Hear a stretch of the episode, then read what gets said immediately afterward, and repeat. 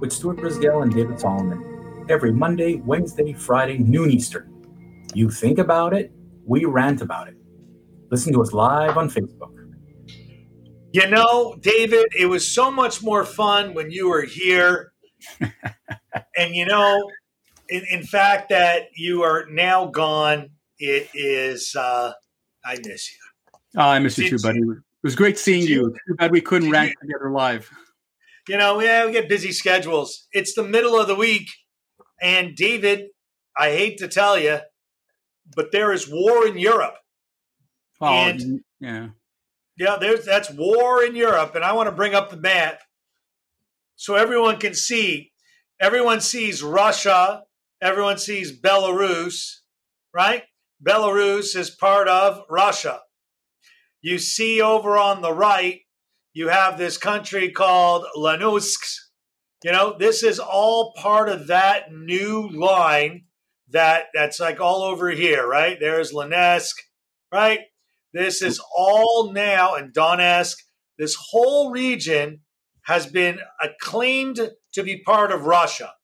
But, you know, when everyone looks at Putin on how this started in 2014 with Belarus and with Luhansk and Donetsk, you know, people forget that the Ukraine is right next to Poland, Romania, Moldova, Hungary. Does everyone not see that he wants to reconstitute the former Soviet Union in Stalin's glory?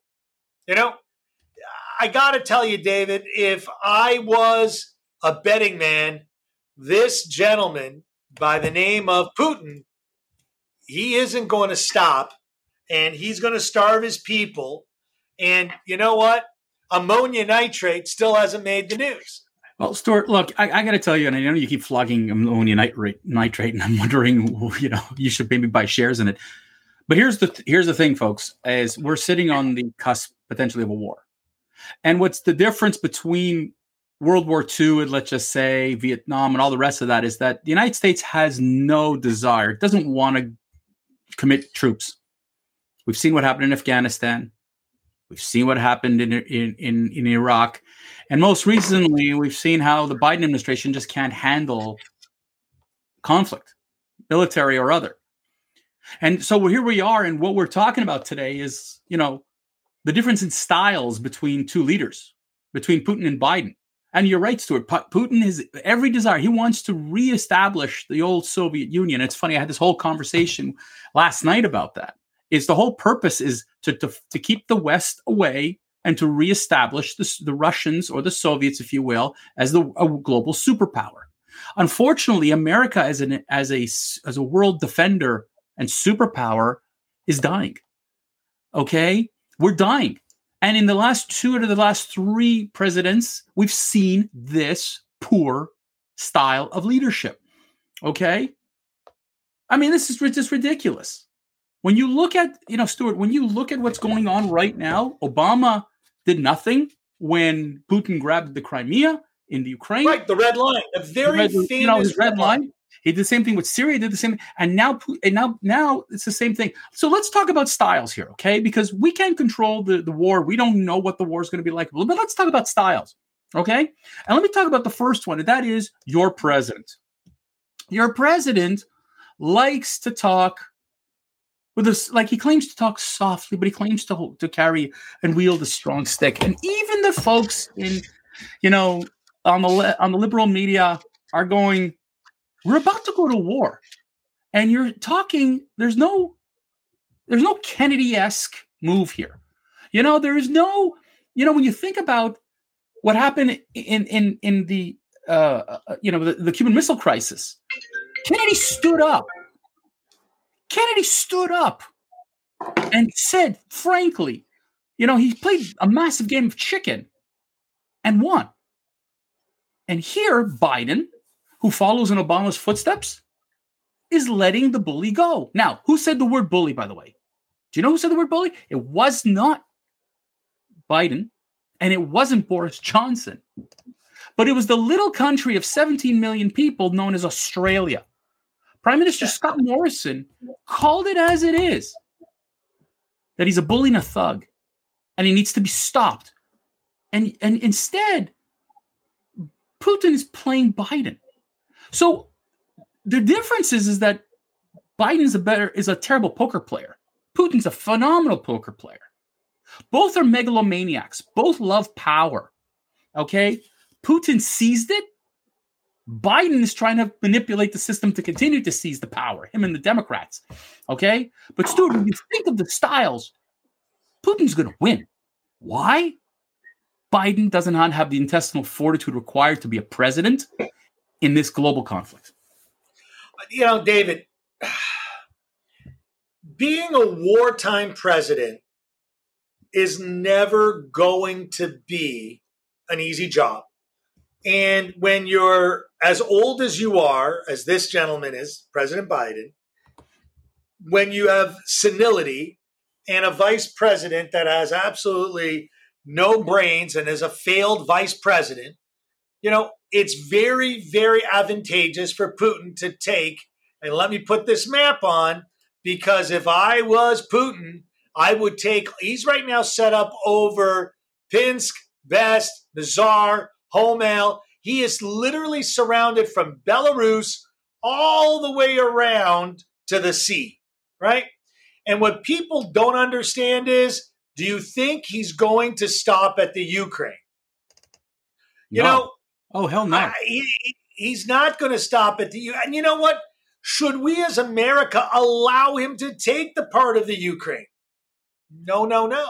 But how do we stop it, Stuart? Come on, Stuart. How do you stop it? You know, Biden as a president, and I said it, has no intestinal fortitude whatsoever. Well, that's an invertebrate. That's an invertebrate. Let me tell you, Mr. Putin, I am going to do stuff if you go ahead. Oh, no, and you know what Putin says? He says, screw you, Biden. No, you're an invertebrate. You got nothing. I'm willing to starve my people, kill my people, genocide my people, and I will win.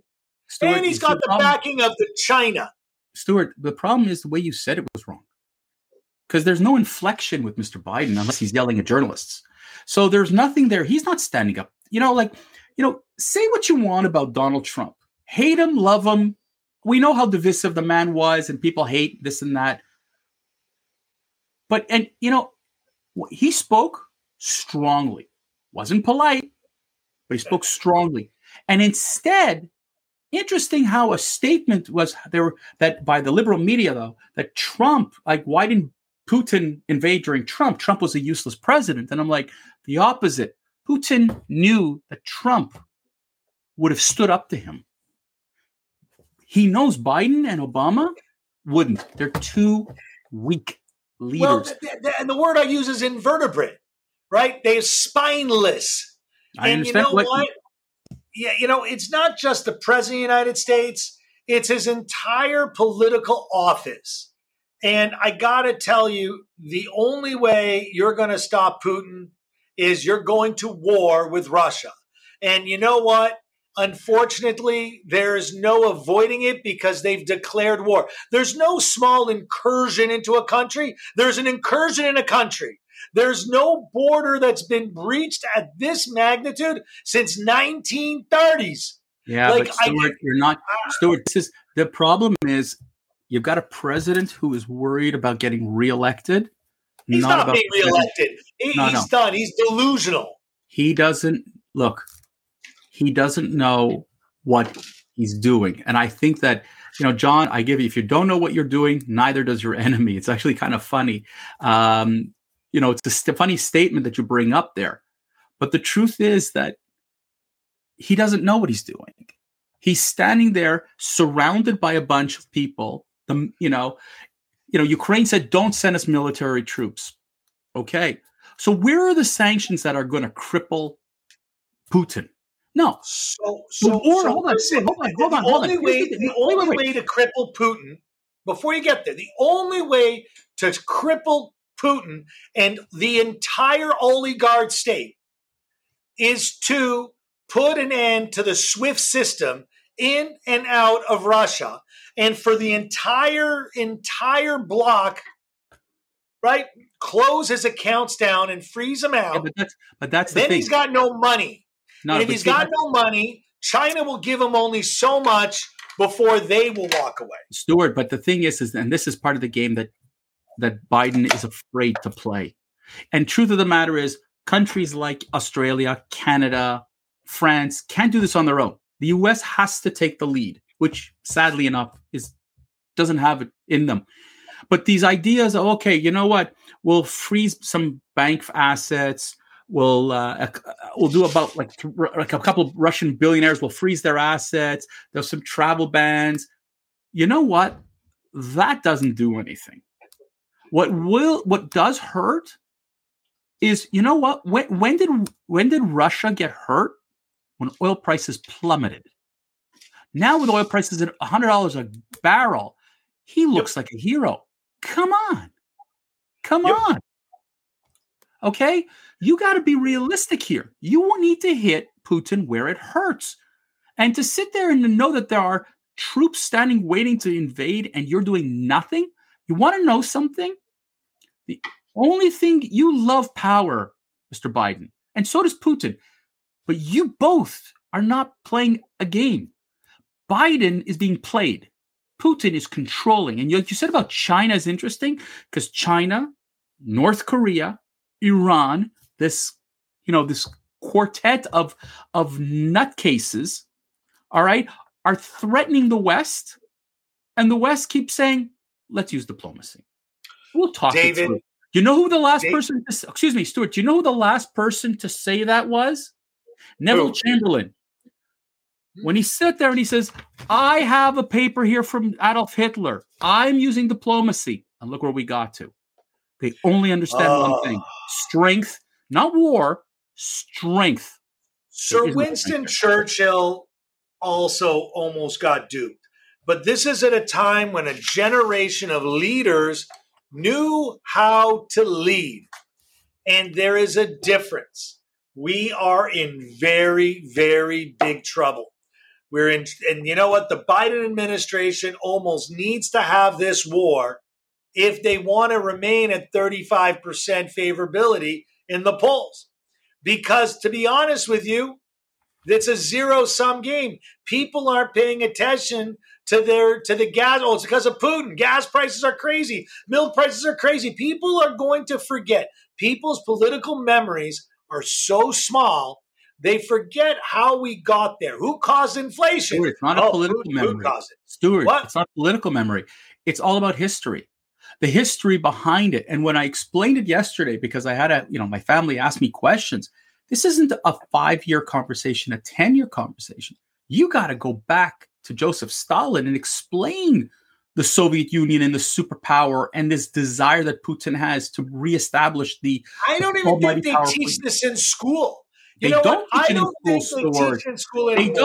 because you know what? The media is ignoring it. Professors are ignoring it. People are ignoring. Politicians are not talking about it. It's, you know what? That's the dumbing down effect that you have. You know what?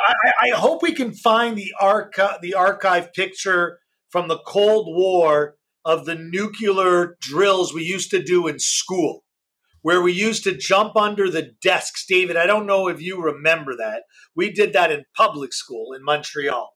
And yeah, no, I got it. I'm old enough to remember the Cold War, and I'm old enough to remember the threat of the Soviet Union. But these modern day politicians don't want to make you remember that the CCCP. I mean, that was the Soviet Union. We know that people need to be woke, and we know that people want to say we need to talk, we need diplomacy, whatever. There's a massive cultural difference between the United States, the West, and this Russian leader, this dictator, okay? Biden wants to play dictator. He wants to play dictator. He loves it, okay? He loves the idea of being the local dictator, as does Trudeau, as does so many other leaders. Putin's a real dictator. He's a real dictator. And I don't understand, David. I disagree. What is a real dictator versus not a real dictator? Listen, we can get in this debate. At the end of the day, a dictator is a dictator. There's no little dictator, big dictator. You're a dictator or you're not a dictator. And unfortunately, David, That brings our quarter hour to an end. Yes. So maybe we should talk about dictators some point. Well, we'll see what happens for Friday, because we'll see how the world changes yet again in the next 48 hours. Maybe the map will change. Maybe the map will change. Ladies and gentlemen, we want to wish you all a great and safe week. Hope you're all doing well. Please follow us on all the major channels. We're on Facebook. We're on YouTube. We're on Rumble. We're on Twitter. Rumble! We're everywhere. We're on River. By the way, Spotify. Shout out to Spotify. We get some great downloads out of there. We're getting great downloads out of our podcast. Share it with your friends, folks. We'll see you on Friday. Say goodbye, everyone. Just Stuart, say goodbye to our friends. Goodbye to our friends.